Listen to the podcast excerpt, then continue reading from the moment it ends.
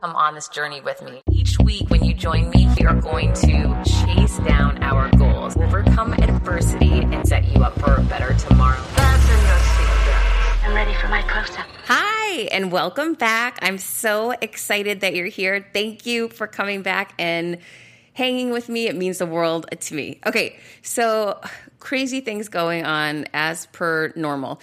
You know, this whole COVID situation, and I'm sure many of you are having trouble focusing. And for those of you who are, you know, stuck inside, and it can get kind of frustrating. So it was sort of interesting this week. It reminded me about the importance and power of accountability which we really need to check ourselves with often in this current situation specifically, but really in general against, you know, what our goals are and what we're trying to achieve big picture, not just the mundane tactics that we're implementing day to day. So, as you know, I signed on with HarperCollins Leadership to bring my new book, Leapfrogging Villains, to you next year in 2021. Oh my gosh, we cannot wait. All of us cannot wait for 2021. So, with that being said, things have moved so slow during this process. And my agent was telling me it's because publishing is really traditional and they weren't operating in a way that they could go virtual and everything's taking long. She was right. I was guessing. I'm sure you can feel my pain on this. Maybe they're backing out. Why is no one contacting us? I did act like a lunatic a couple of times and asked my agent, Do you think they're dropping it? Maybe they don't want to do a deal during pandemic. I had all of those crazy doubt ideas come into my head. Good news, peeps. Deal has been executed and I'm now on deadline, which is so weird, right? You go from this unknown phase where nothing's happening. All you hear is crickets. I hate crickets. And then all of a sudden, boom, oh, your first draft is due and blah, blah, blah. So I was really excited to finally hear back from them and, and get the executed contract. Now, what that meant is get to work and I'd actually already written the book, but because we redid the book proposal 15 times, 15th time for the win, I don't want to do the book 15 times. So I know that I need to go back in and re see my original work through these new eyes of the book proposal, knowing what they bought, right? So basically, I'm going to go back into my original work and I'm going to take the learnings and teachings my agent taught me through the 15 version book proposal to really try to have that same systematic approach to each chapter and the holistic entity of the book. So this will be interesting. So I haven't been doing it because I didn't know what was going on. Well, now I need to do it. And here's where I held myself accountable. And here's what I want you to remember you have the power to do this at any point in time in your life. I called the one person I knew would put me on deadline and fast, and that's my editor. And so I said, I need to set up a call with you. He loves to Zoom. He's a great guy. His name's Peter. And so we got right away the next day or two days later, we got on a Zoom together. And I said, Listen, the contract came in. We're live. We need to get this book done. And I said, I don't know I've never done a book with a publisher. He's done, I don't know, 20 or 30. I said, Peter, what does the timing look like? How do you lay it out? And I've got my pen and paper out. And he said, okay, we've got X amount of chapters, we've got X amount of months left. Let's, you know, do the math and let's pick a cadence that we're submitting and his suggestion was seven chapters a month, Heather, you submit to me. I'll be editing and working on them while you're editing and working on the next seven. And then we keep that flow. He said, if we do that, we'll hit that deadline fine. We'll be in advance of a couple months just to give us some space. So, okay, now I had a, a, deadline. Now I had a timeline. Now I had committed to another person. I had written everything down and I had to give myself a date. I said, okay, so when is the first cycle of seven due? He said, August 1st. So, holy cow, guess what I'll be doing on my weekends now is editing my chapters from my book that we are working to get ready for you. And I'm super excited for it. But by having him hold me accountable, by having him someone who's been through the process so many more times than I have, I knew that I could lean on his expertise for what that right strategy or cadence, the way that he said, where it wouldn't crush me, it wouldn't crush him, but we could get the workflow going and hit the deadlines in time. So I feel, I actually feel less overwhelmed about it versus how I felt before when I saw the contract come in and thought, oh my gosh, this thing is due. Seeing how he broke it down into multiple pieces that I can manage and knowing that he's in it with me and that we agreed upon and committed to dates together lets me be held accountable and get it done. So the process is in motion. Hold yourself accountable whenever you're doubting anything or unclear on something. And to that point, I actually just started my new July mentoring program and I was working with one of my new peeps, a really cool guy out in California, and he was explaining to me that he was stuck I love when I hear that people are stuck because we can get you unstuck. And I said, okay, tell me more about that. What does being stuck look like? And he started explaining, well, I have all these opportunities that have been coming to me based upon my job and you know different ways i could go with it and different jobs i could take because of how well i've done in my current role or i could stay in my current role and continue to attempt to be promoted within the division i'm currently in and so I asked him this question, which I challenge you to ask yourself fast forward five years from today. And when you look back, which choice do you wish you had made? So he started talking through it. It was so cool. He said, okay, if I go the new direction and try something new, if I end up not liking it, I could always go back because the people love me where I am now. He said, if I don't go that new direction, I'm going to really regret trying. I said, okay, so your decision's easy then. You're going to go the new direction and give it a shot. And he said, I I guess I am. So the next thing was, all right, how am I going to hold you accountable to this? What is the next step that you're taking? Because we're only stuck when we're not clear on what we want we're either blocked by self doubt, we don't believe it's possible, or we don't know where the tiny little step to begin. And I'll tell you, for me, that was like writing the book. I had to Google, okay, how do you write a book? You write X amount of hours a day. It was the first day sitting down with the pen and just write. Didn't go great, but it didn't matter. I knew if I just started, you will get momentum and you will get clarity. That will happen through the act of doing. So sitting on the sidelines will not bring you the clarity. It's not going to you're not going to have an epiphany moment or if you do, hey, kudos to you that doesn't happen for me. I get moving in a direction and that reveals if it's the right direction. But I know I'll figure it out by going down the path, which has totally been the case as an entrepreneur and how different my business continues to pivot and change. So take the first step, get clear, ask yourself the question if it was five years from now, what would I be thinking? I think that's a really helpful question that I try to ask myself too. And then you've got to see, you know, how are you spending your time, right? What's the ROI on your time? I was on another call with another one of my teammates today, and he's telling me he's vetting all these employees for these open positions.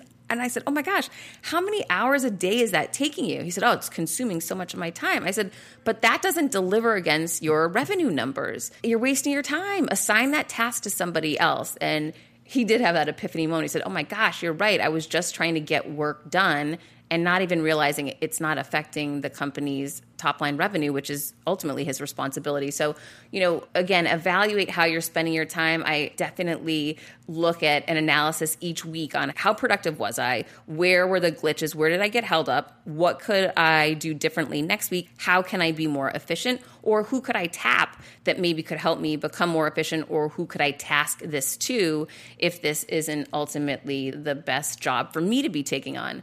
And through these various conversations and trials and errors, I find so much out there in the world that I didn't even knew existed. I mean, again, I was in the same business for 20 something years and I lived in this little bubble. And now I'm out of the bubble. And I'll tell you, I'm learning so much. And I'm learning a lot about automation. And basically, what automation means is you not having to do everything, but software, apps, systems, other people doing things for you so that you can make money while you sleep, which is a beautiful thing.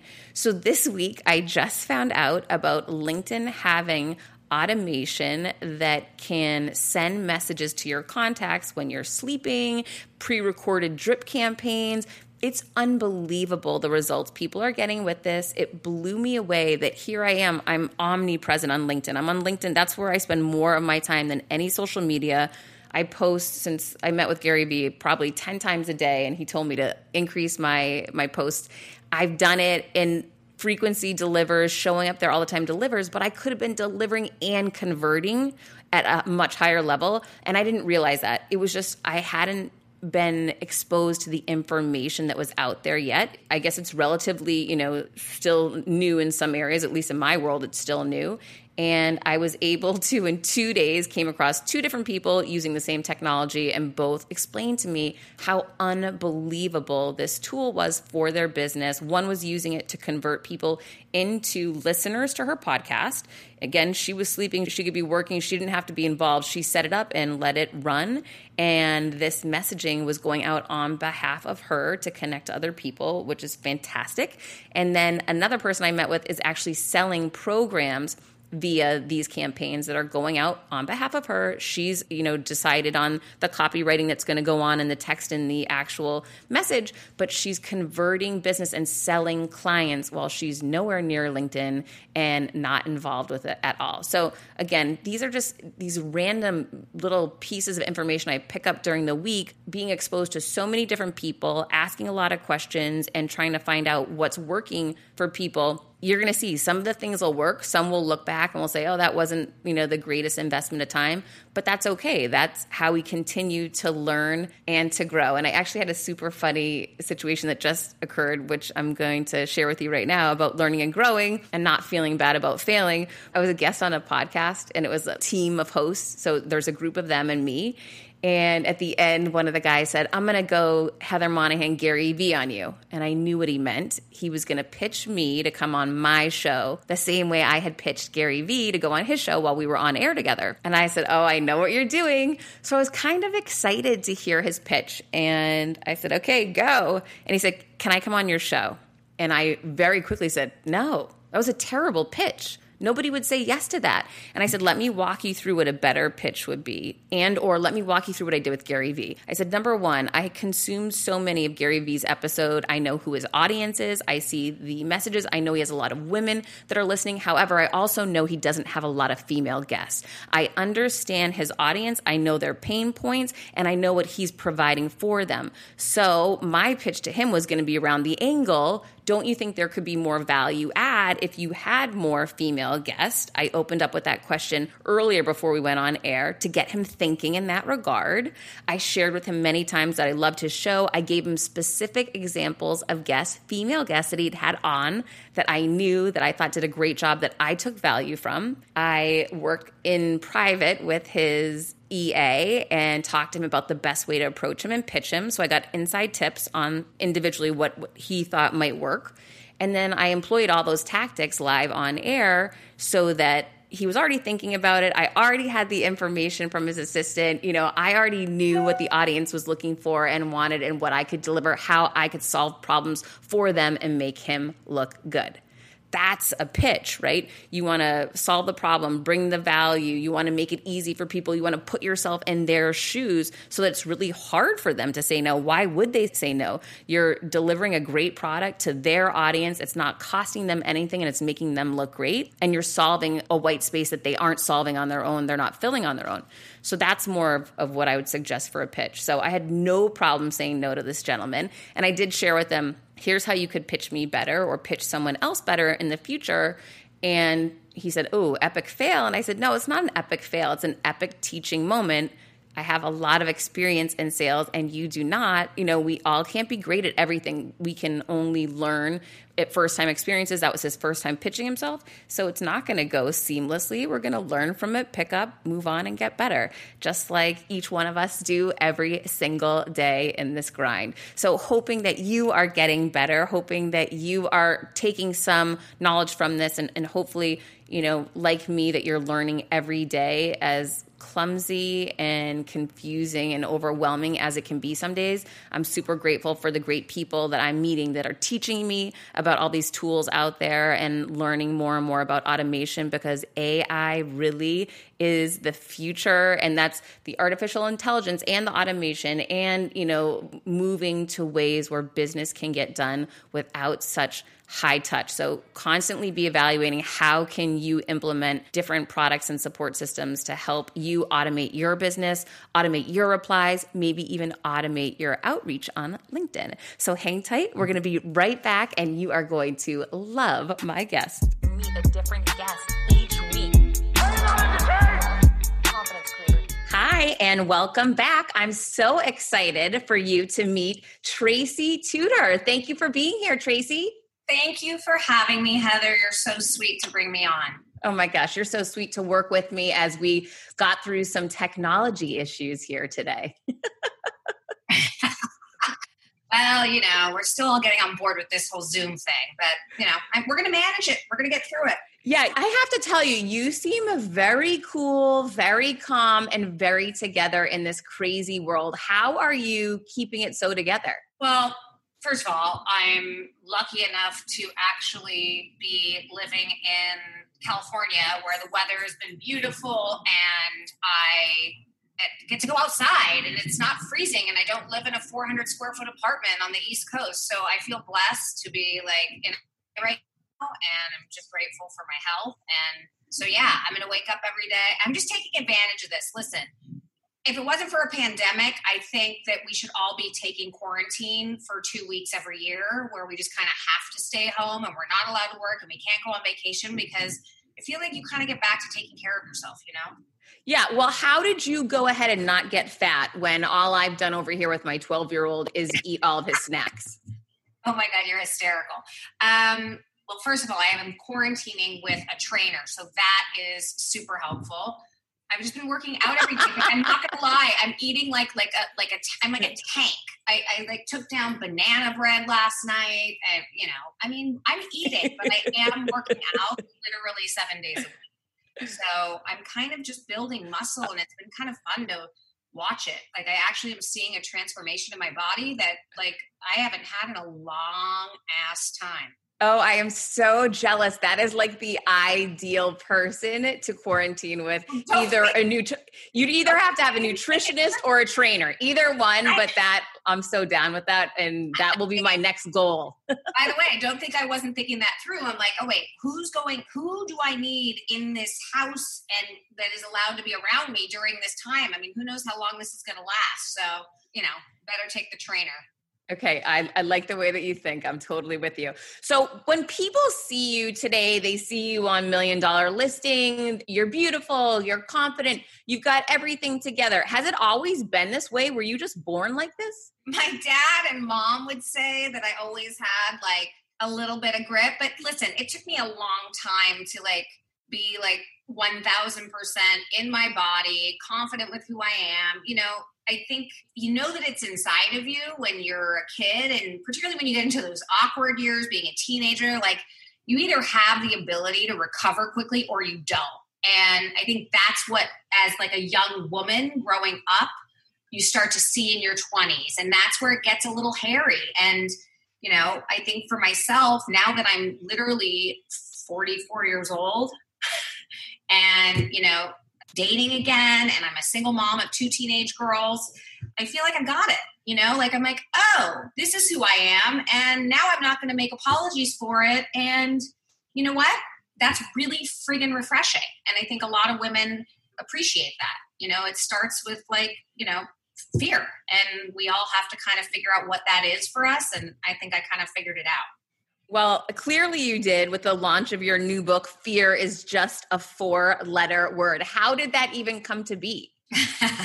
you know, I, I had the platform to do Million Dollar Listing, and I was very excited and honored to be the first woman that was a full time cast member on the show with you know these incredible guys that I get to work with who are incredibly successful. So being the only woman on the show and having that platform, I recognized that I had the ability to share what I've been through uh, selling real estate, high end real estate for the last 20 years in one of like the premier cities in the world. So I made a lot of mistakes along the way. I've had a lot of crazy friggin' clients. Um, I've been in a lot of powerful rooms with incredible people, and I've uh, I think the failures and the successes that I've had and the stories that I share in that book are a piece of of me. And I thought, you know what, I should share that with young women and even women that want to get back into the workplace, like myself, you know, going through a divorce and finding myself again. I think in that moment, I was like, you know what, I, I really feel like I have something to say here. You know, like I have so many girlfriends of mine that you know, are in their early 40s or late 30s with a couple of kids and they're in an unhappy marriage, but they can't leave because they're like, oh, I used to be a lawyer, but I gave that all up. Now what? And it's like, well, what do you mean now what? You used to be a lawyer. You're a talented ass woman.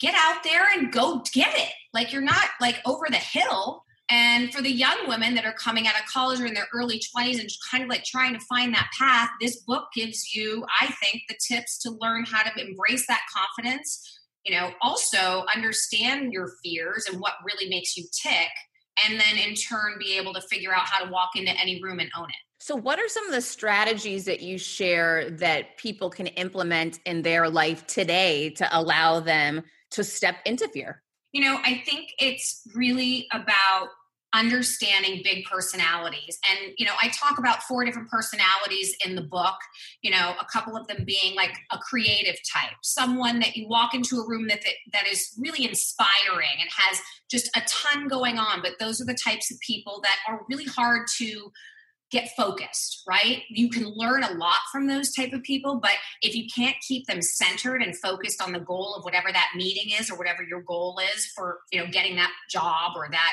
whatever it is that you're doing listing appointment or negotiation you have to be able to control that type of personality. And so i'll give you tips on how to to manage a creative personality. And then there's the domineering personality that aggressive ego driven guy or female even. And I'll give I talk about what that's like. And you know, you really have to learn how to navigate allowing someone with an ego to feel heard and feel like they run the room but then you got to come in the back door and know how to get your point across. Otherwise you're just going to be a will you know a wilted flower that you know isn't going to be heard. And you know you want to be successful you're going to be around a lot of very successful people. And those people oftentimes are not weak. And if you walk into a room like that, you have to be prepared to deal with those kind of personalities and know how to to figure out who they are quickly. Have you ever been intimidated dealing with one of those domineering personalities? Ugh, so many times. Like again, I've been doing this 20 years. There's been times where I've totally blown it and I've walked into a room and been caught off guard or thrown by an ego asshole and then there have been times where I've gotten sucked into the creative person in the direction and they've completely thrown me off course. You know, I think one of a story that I've told before, and I share it much more in depth in my book, is recently I was uh, at Soho Beach House in Malibu, and I was having a meeting with a very, very important client of mine about a property. And there was a buyer that had been interested in the entirety of the portfolio, which was worth in and around 400 to 500 million dollars and i was really tentative to put those two big personalities together one my client is a complete lunatic and you'll see a little bit of that on million dollar listing season 12 this season uh, and the buyer also was just a fast talking, you know, finance guy, big ego. And so I was like, how am I going to deal with these two people at the same table? But they insisted on it. And so the meeting sort of went awry. And even now, 20 years later, I was trying to navigate how to keep them focused on the goal of the meeting, which was to try and obviously put a massive deal together without, you know, one or the other personalities getting out of control. And the buyer, which I did not know very well, started just, you know, veering off. And I tried to bring him back to the table. And I got a little frustrated with him. And I shared that frustration. And his response, I think I actually said, like, why don't we stay focused on what we were talking about earlier? It seems like we're getting off topic. And he was like, you know, what's your problem? And I go, oh, I don't have a problem. I just think we need to stay focused on what we're here to t- discuss, which is the property. And he goes, sounds like you've got a little bit of a that time of the month thing. Is you're you have, you're on your period? And I just was so like blown away that I didn't recover. I had to get up and leave the table and go to the bathroom and gather myself because I was so furious and like enraged that I couldn't be reactive in the moment. And I talk about it in the book and I talk about, you know, being caught in those moments where you are going to get flustered and someone's going to say something that's going to completely offend you and you have to figure out how to recover. And in that moment for me, I like almost was in tears in the bathroom. I pulled myself together. I went back downstairs and I literally just sat and listened for a minute because he knew I was upset.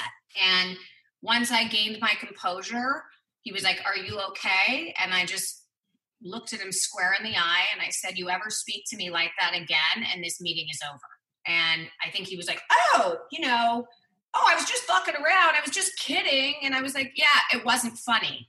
Let's get back to business. And and even even though I thought I had failed because I had to get up from the table, and as a woman, you don't want to show weakness and all of this stuff, I was able to kind of come back, sit down, regain my composure, and then, you know, and then say what I needed to say um, and move on. And so I think, you know, it's those types of stories that you're going to hear in the book and I think see on the show this season, you know, as a woman struggling, you know, in like a high end real estate capacity. When starting out a new business, it's a complete pain to get through the LLC part. Tailor Brands makes it 90% easier. It's easy and affordable to get your LLC with Tailor Brands. Tailor Brands offers all the legal requirements for LLCs, such as registered agent, annual compliance, EIN, operating agreement, business license, and permits, and much more. Tailor Brands walks you through each step of building a successful business and has everything you need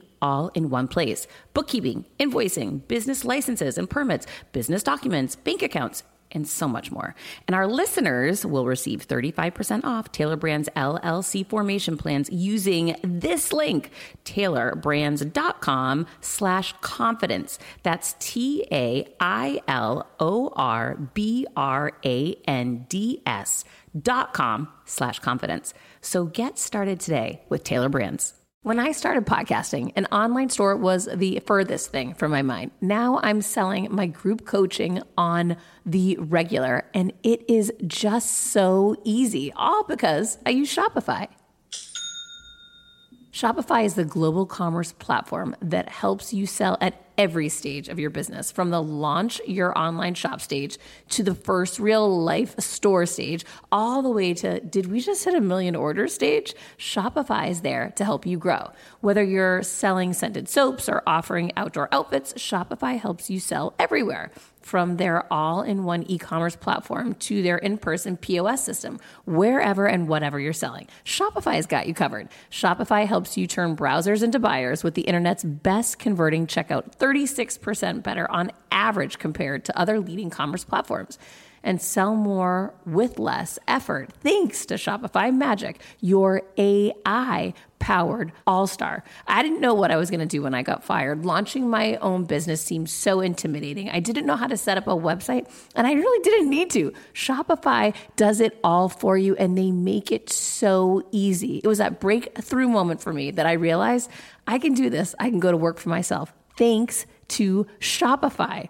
What I love about Shopify is you don't need to have all this technology information ready to, you don't need to know how to plan and run things.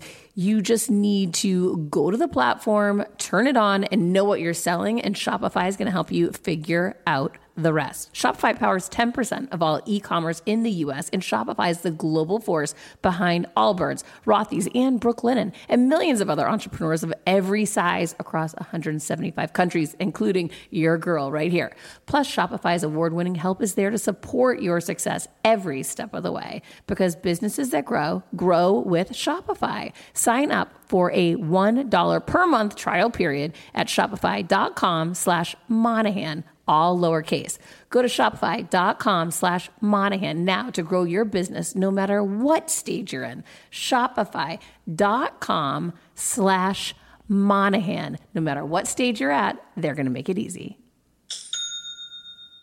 Tracy, the thing is though, a lot of women, and I'm thinking putting myself in that situation too. If there was 500 million on the table and I was feeling like I had a potential deal on my hands, many people might second guess taking that really direct approach to, to stand up for yourself in fear of losing the deal.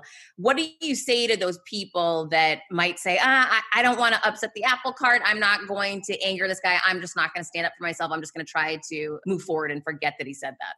I will always, and, and, you know, there obviously have been times where I haven't done this, but I will always now speak my mind because I find that's the only way that I can put my head on the pillow at night. I'm just not that personality type that feels comfortable walks being spoken to like that.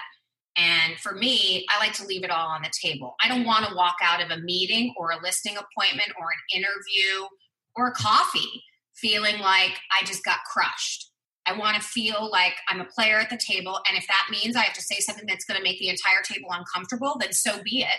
I mean, you, I think the goal is to learn how to say it in a way that is direct, confident, and in control without being, you know, you're going to be called a bitch. You're going to be called emotional. You're going to be set, told that maybe you're on your period, whatever it is.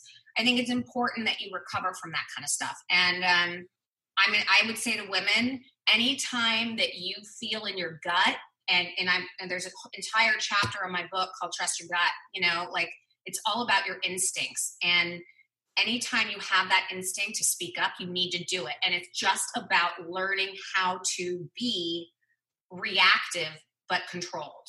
Everybody always says, oh God, don't be reactive. Well, why the hell not? If it's that your knee jerk reaction sometimes is your gut speaking up. It's just about learning how to hear it inside and then say it in a in a way that is controlled and effective. So you sometimes use humor in those situations too right? Oh god all the time.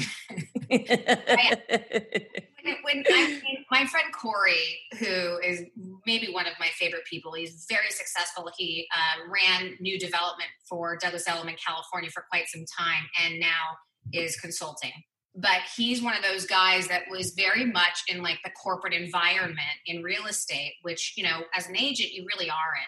And he would be in these massive meetings with you know suits and ties and doing the whole bit and everyone's taking themselves very seriously. You know this is all very important stuff that we're talking about. And corey could take down an entire boardroom with one comment or one one off, you know, self deprecating comment or joke that just lightens the mood. And I feel like when you're in a tense moment, whether it's in a board meeting or a listing appointment, there are different types of humor that you can use to sort of break the ice and make someone feel like they're on you guys are on the same page and you're on the same level. And humor is sometimes the most effective way to do that, particularly when you might not have the upper hand intellectually or you know whether you're like i said in an interview a listing appointment or anything of that nature you might not have the upper hand. And, so, if you have the ability to have a sense of humor or know how to direct it then you can sometimes gain control of it again.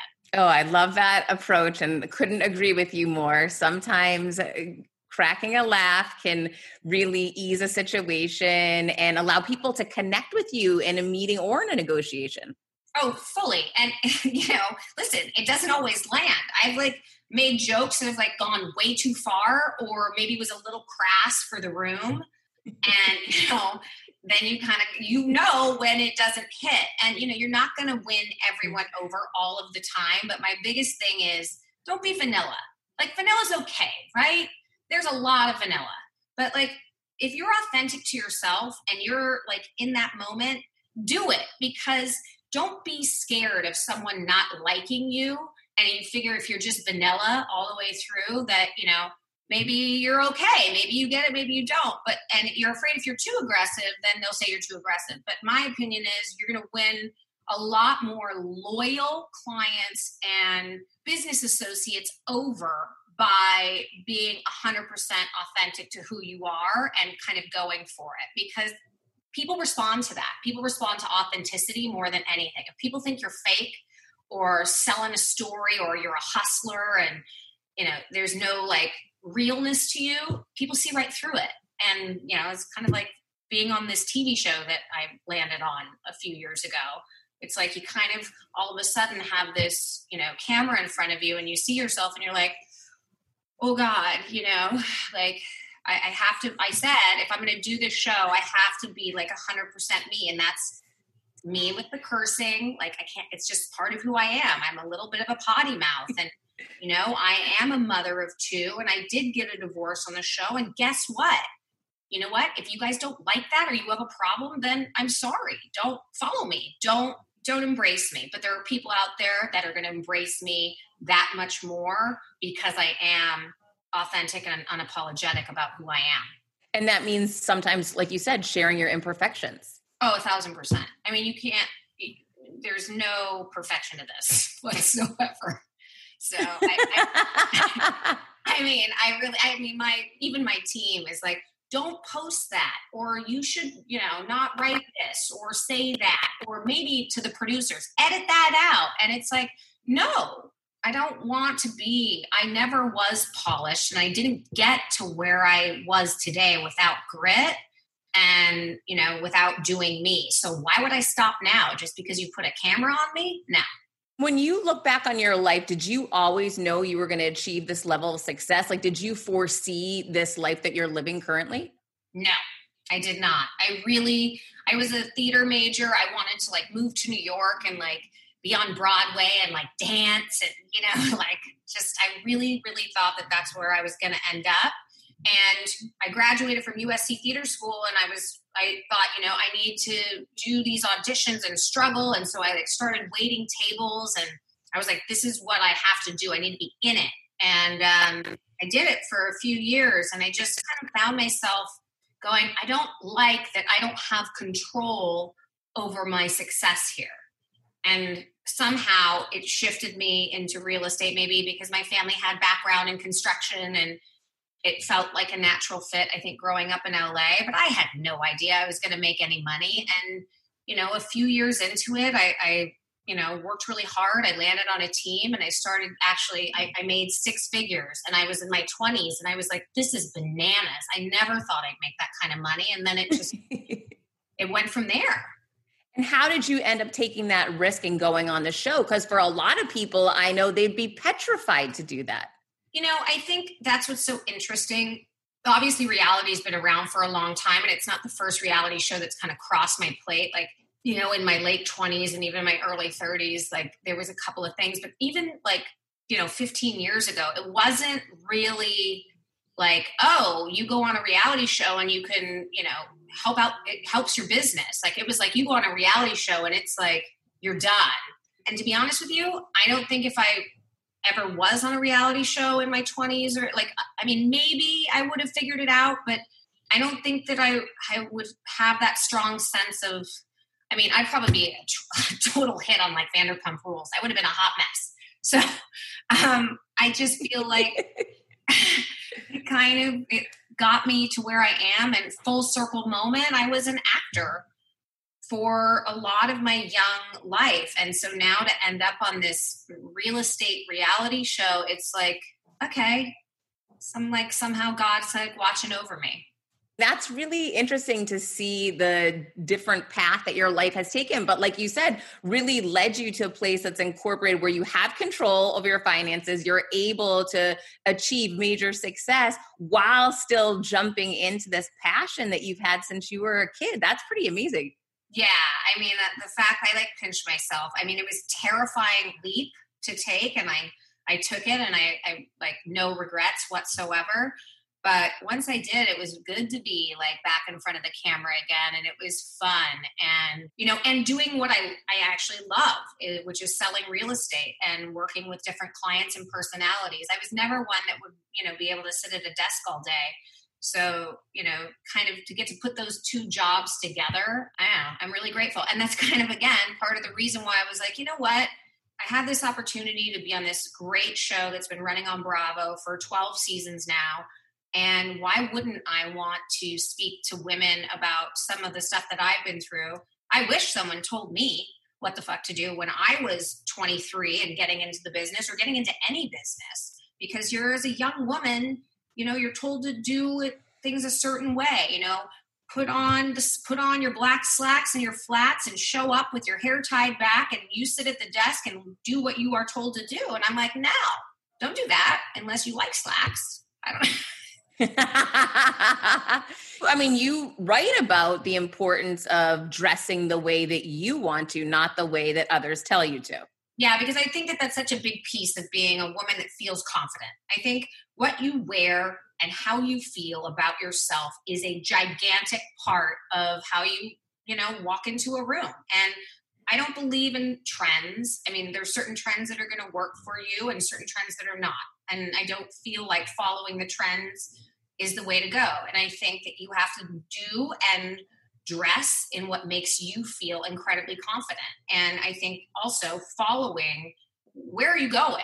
Are you going to meet someone for coffee? Who are they? Are they in like for me are they in entertainment are they a writer are they a producer are they a studio head or are you meeting with a big ceo in a boardroom for a listing appointment you know there's all these different elements to, that that come into play when i figure out what am i putting on today that's going to make me feel great. Sometimes and you know you see this on the show i'm in like jeans and some golden goose tennis shoes and then i'll grab my birkin and i'll go show property to an actor and and that makes them feel i mean what am i going to do?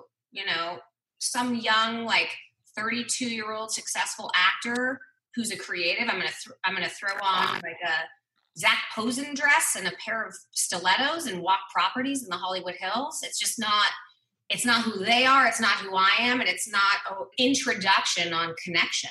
And connection is really really important. So I think fashion and dressing is a big piece of confidence and, you know, again, staying true to who you are.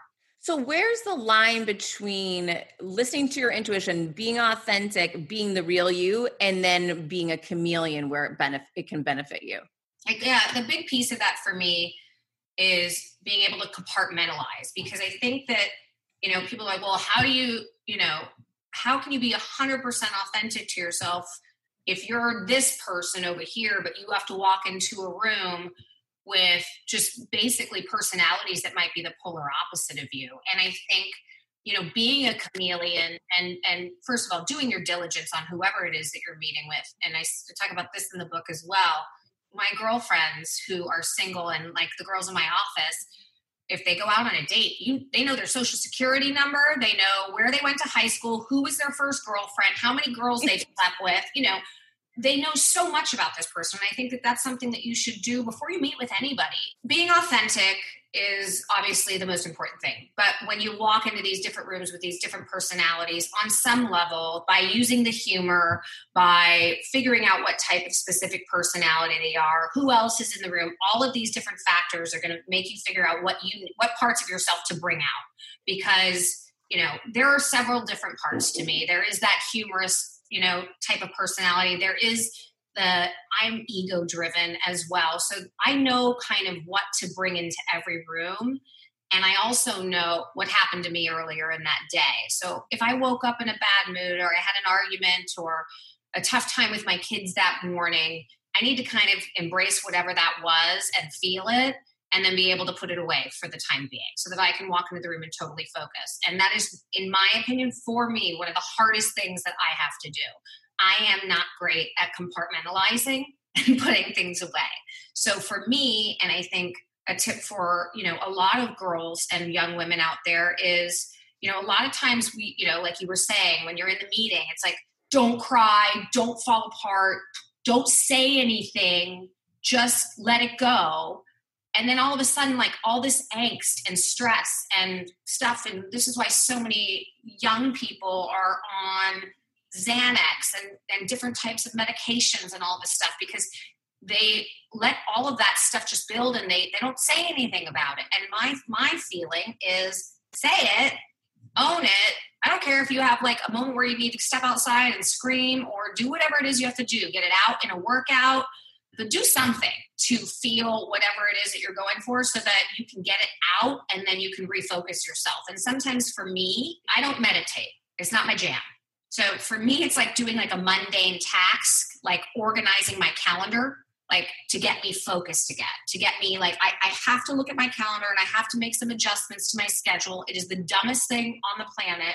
But also, when you're emotional and you know you've had an outburst or an argument or whatever sometimes that's the best way to kind of bring you back after you've experienced it so that you can move on and you know go into that meeting and, and take that piece and compartmentalize it yeah, compartmentalizing is definitely not easy. It's more of a discipline. And, you know, that's a lot of self awareness that you show and that you're sharing right now is to really spend that time to understand we all have weaknesses. Oh, yeah it's self-awareness uh, you know is a huge piece of i know i know where i'm flawed. I know where i'm lacking in my business. That's why i brought in my partner gina to sort of be that business background finance major.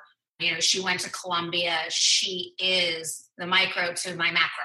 And you know it's recognizing those weaknesses that it only makes you better and you have to learn how to kind of delegate and that's something that i've had to figure out as well I'm right there with you. Delegating is definitely not my strong suit. However, the older I get, the more I realize to really get to that next level, there it's impossible to do everything on your own. And it's like you just said about your partner, bringing in really smart people that can fill that gap that you're missing is, you know, that's the missing link to to being able to get to that next level. 100%. You know, it's it's so hard to let go and it's obviously difficult to I think to sort of say to yourself, I know where I am not good in having systems. It's never been my thing. I've always been a one man show. Maybe I have an assistant, and that was it. So once I had a team of six people and we were flailing, I had to bring on a business coach and say, like, he just looked at me like, You're awesome at what you do, and you are really sucking in these areas you know and and really building out my business and having a proper plan and systems in place that can monitor what I can't on a daily basis because I'm too busy has been enormously helpful. I know when we're slipping even 5%.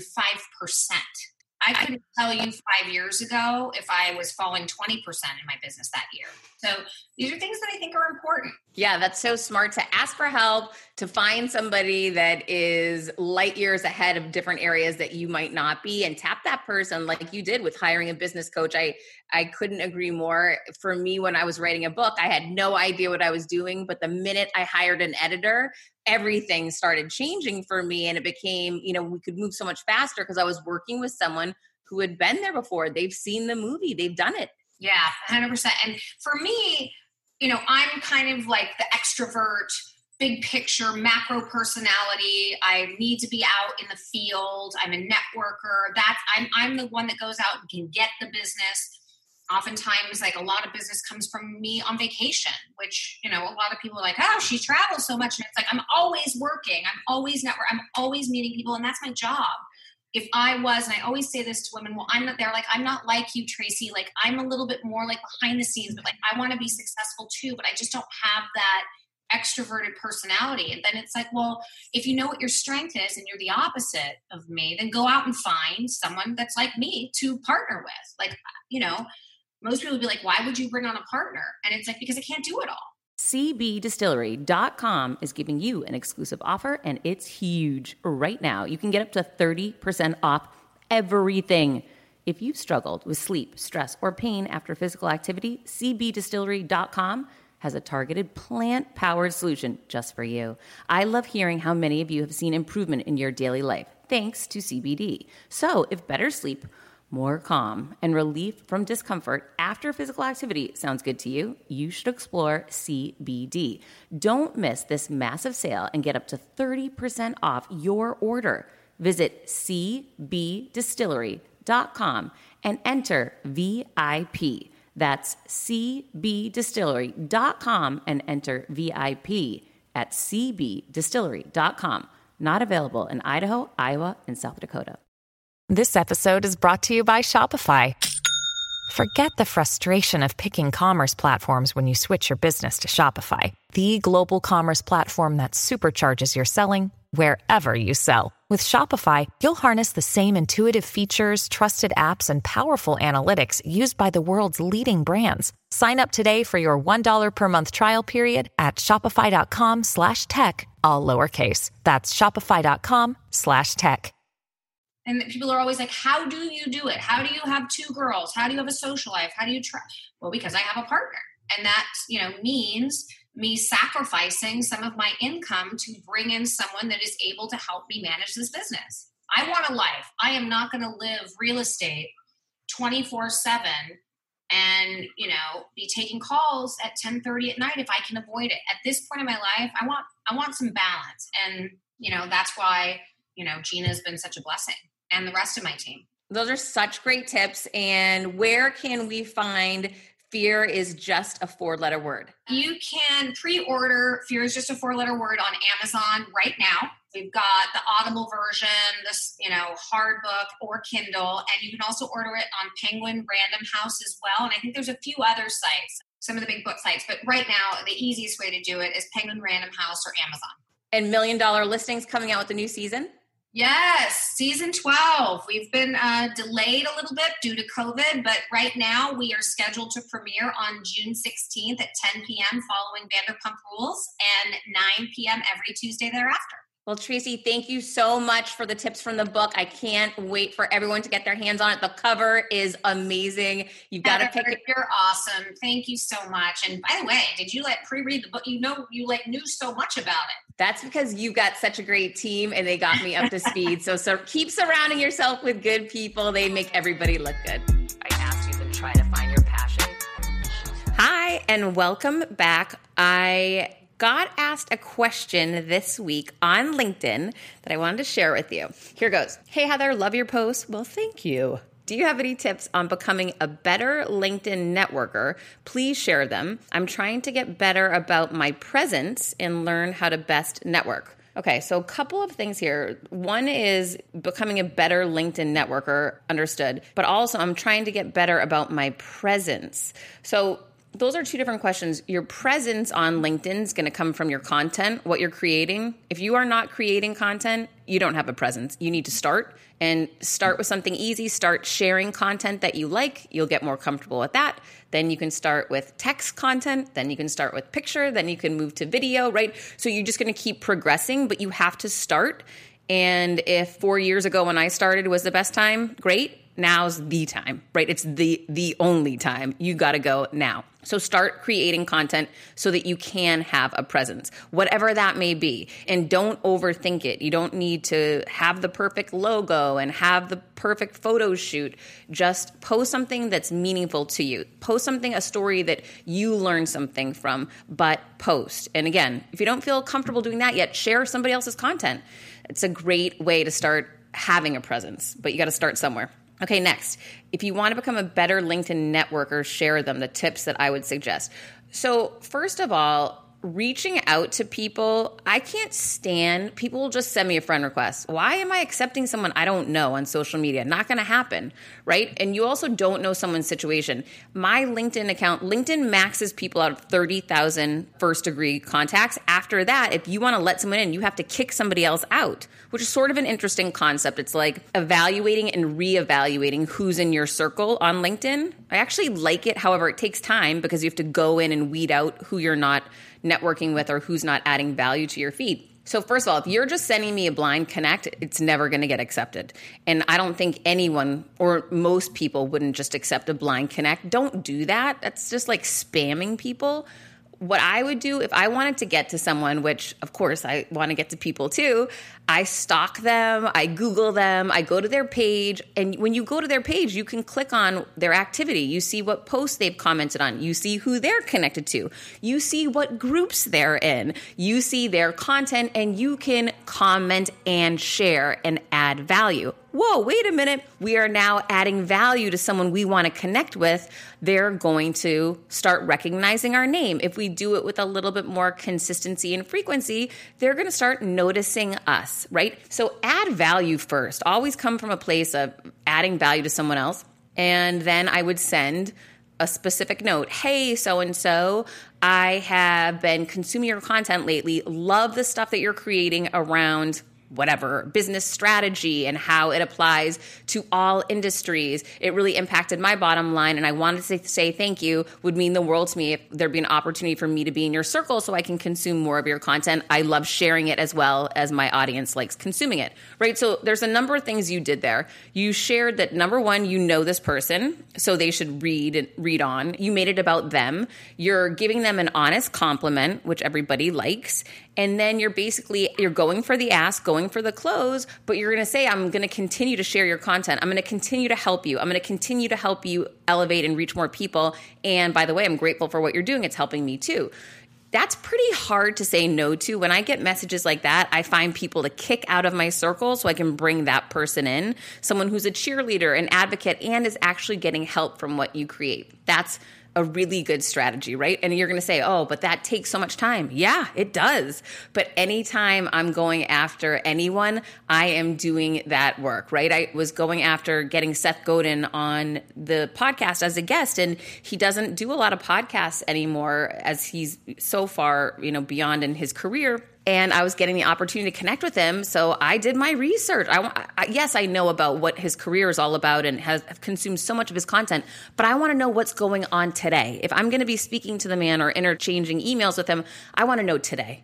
And you need to have that same commitment to if someone's going through, you know, some business change, I want to be able to mention it in the text exchange, email exchange. Hey, saw that you have a new book coming out. Hey, saw that you're working on this.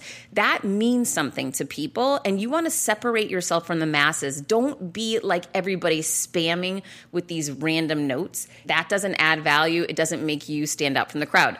Okay, Another great way to network on LinkedIn is to get into groups because that's going to get you into new circles, new spheres of influence.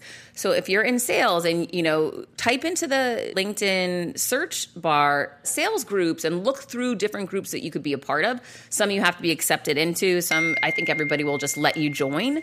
But, you know, take a look at that and see what groups you can become a part of Facebook has a lot of groups, LinkedIn has a lot of groups, but what you'll start seeing is there's constant chatter and threads and conversation going on. Jump in. People want you to jump in. And if you're thinking, I don't have anything of value to add, that's okay. You can ask questions too, or you can give your perspective. There is no wrong answer. And you will inevitably find that through these groups and conversations, you'll create new friendships and networks outside of that. So it's a really positive way to do it. Another way is following hashtags, something that I do. I follow sales, I follow leadership. I you know, I want to see content that is in my realm of interest. Doesn't have to be in a certain industry, but I'm interested in what people are doing around revenue generation. I'm interested in what people are doing around leadership whatever is of interest to you, follow those hashtags so you start getting those conversations fed to you. If you're targeting specific companies, follow those companies, right? Why not put them on your favorite and your interest list so that you get served that content? And if you have Sales Navigator, you can actually click on the very specific companies or people that you want to follow. Take out Google alerts on these people. Just keep yourself in the loop as to what's going on. There is so much that you can do. So when it there is an opportunity where you can contribute or jump in a conversation, you can add value because you read the article, you have a perspective. You got to get in the game. I spend more time on LinkedIn than I do any other social media platform tenfold. And that's because this is the place where business gets done. Yes, you can meet great people. I've, I've made great friends. Joy McAdams, a, a good friend of mine who I met through LinkedIn and through our rapport and commenting on posts. And then it turned into us actually meeting in real person in Atlanta before COVID, obviously. But, you know, so it can be a place to create friendships and it can be a place for you to better yourself, to learn more, but you have to be the one doing the outreach. You have to be the one doing the legwork ahead of time and putting the time and effort in to jump into these threads, jump into these conversations, jump into these groups. Don't sit on the sidelines waiting to be invited. Permission granted. Get in now. I'm so glad that I did four years ago. And to see the growth on my LinkedIn because of consistency, because of increase in frequency, because of following certain hashtags, you know, now I'm learning about this automation and an ability to send out specific messaging to people in specific positions so I can reach more people even if it's just I'm going to reach out to them with, hey, I want to share my ebook on how to be a more confident seller. Click here to get my free ebook. I can add value to people even when I'm not at the computer actually, you know, typing away and hitting the keys. So the more people you connect with, the more people outside of your bubble you get to know and converse with on LinkedIn, the more you will learn about what tools and tactics and opportunities are out there. I'm sure there's millions that I don't know about and I can't wait to learn them, right? And add them to the repertoire. Also, algorithms are always changing in social media. So we can't just have one way and done. And I actually was talking to someone about this today. I remember when I got into business early in my 20s, female, not a lot of females were in the industries I was in. And I'd always hear from the older men, this is the way we've always done it. No, this is the way we've always done it, Heather. Heather, measure twice, cut once. These were older gentlemen that would say to me, very lively young lady running a $25 million operation, and people weren't happy about it. And I'll tell you, I wanted to move fast and break things. Speed to market is the new business currency. That is fact, right? You've got to move fast or your competition will move ahead of you, number one. And then number two, you know, I'm constantly saying, I understand this conventional way that you have always done it. However, what's a better or new or different way that we can do it?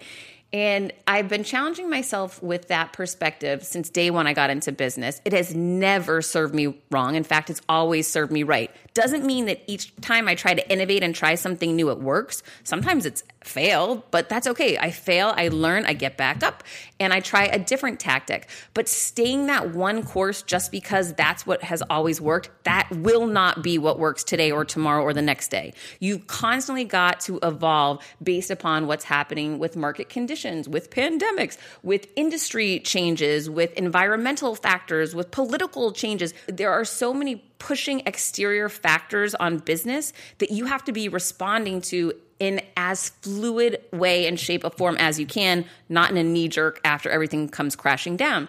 I go back to when I was young. I was a VP in sales and radio, and this is a very traditional, very one way old business. And I was constantly coming up with new ideas on how we could innovate, and I was shot down all the time. But luckily, as you might know me by now, no's don't really get me down. Not that often. They did a little bit when it was pitching to the publishing houses. I got a little nervous, but we broke through it and, and it came, everything worked out all right. However, I was told no all the time. And you learn in sales, don't take it personal. Figure out how you can come back to that person and showcase your idea in a different way, a different light, a different frame so that it might connect to them better and they might understand it. Empathize with them in their situation, overcome their objections. What is their real fear? You know, I would think about these different things. And one day I saw this really funny graphic and I used it in a meeting in an annual meeting that I was going into about the need to innovate in business. And this is a long time ago. I mean, a really long time ago. I was probably 30 years old, um, so probably 15, 16 years ago. And I had seen this meme, or we probably didn't have memes back then. I don't know what it was called, some graphic that was a picture of a man with horses pulling a wheelbarrow and he was you know working in a field trying to like let's say he's picking up corn or whatever to go sell corn and that's his business so a salesman comes up in a car next to him and jumps out of the car and says oh mister I wanted to share with you this amazing idea that can innovate your business and 10x your revenue stream the corn guy looks at him and says, I'm too busy. The, this is the way we've always done it. This is the way we'll always do it. And the point was, it's a funny example of when you're so in the weeds on what you're doing, this guy was just so used to doing it this one way. And he was so busy. He was so tired. He was so stressed out. He was so behind trying to get the corn to market to sell because he's using a wheelbarrow and horses when everyone else in the world is driving vehicles and cars, right? So the whole idea is there's the car sitting there and the salesman standing next to the car. He was going to say to him, you can buy a car and you can travel at speeds 100 times what you're traveling now, get your corn to market, beat your competitor there, sell out before the competition even gets there. You can claim 100% market share. You can drive rate, drive price. Your revenues are going to accelerate immensely. But the man was so in the weeds, he couldn't pick his head up beyond what he had always done to see there's a better way. So I'm challenging you the same way I challenge myself daily. Don't get so mired down and what if I try something different and it fails? Lots of things will fail, but then you can pivot and grow and then you can pivot and find a different way. And the more you put out there that you're looking to find a new and more innovative way, you're looking to become more automated, you're looking to become more efficient, you're looking to grow, the more you put that out there, the more you're going to attract that back to you. So whether you're looking at growing your presence on LinkedIn or growing your business, challenge yourself to try different ways. Try to put yourself out there in different ways and see what connects, what works, and see what doesn't. But constantly be testing and then evaluating the data behind it. So you're going to say, Heather, I reached out to 20 people on LinkedIn this week. 20 of them I sent personalized notes to. I did all the work and I received 80% of that. I got connections back. I wanted to test it and do it differently. So I tested it through an automated device to 20 people and we only got connection of 40%.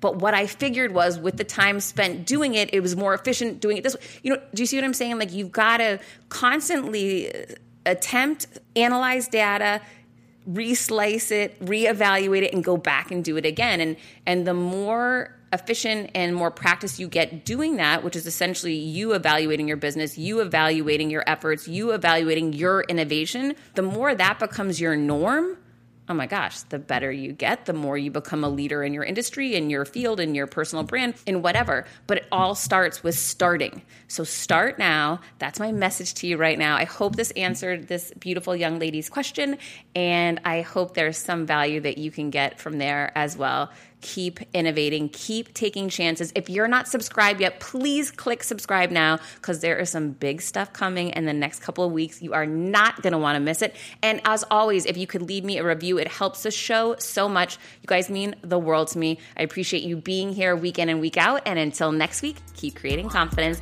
You know I will be.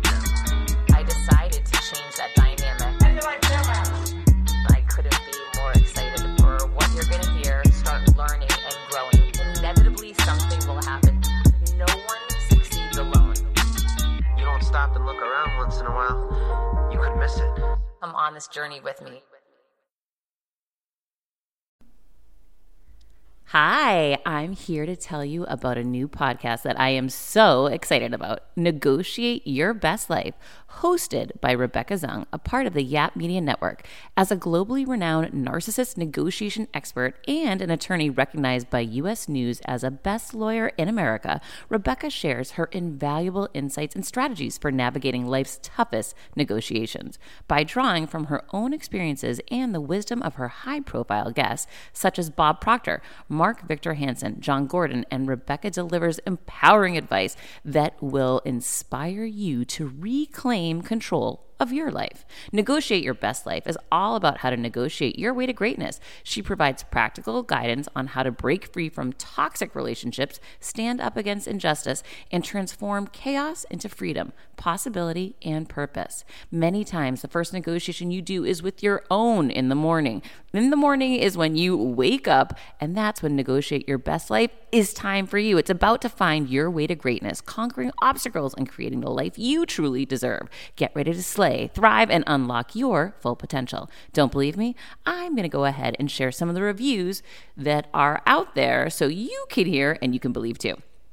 You have helped me so much these last few weeks. I was with a narcissist for two years. She drove me to the point I wanted to take my own life. Listening to you has made a massive difference, and now I know what I'm with. Thank you, Rebecca.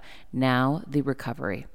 Thank you for gifting the knowledge to believe in myself again. You have unknowingly helped me legally represent myself through criminal, federal, and civil court proceedings with a narcissist.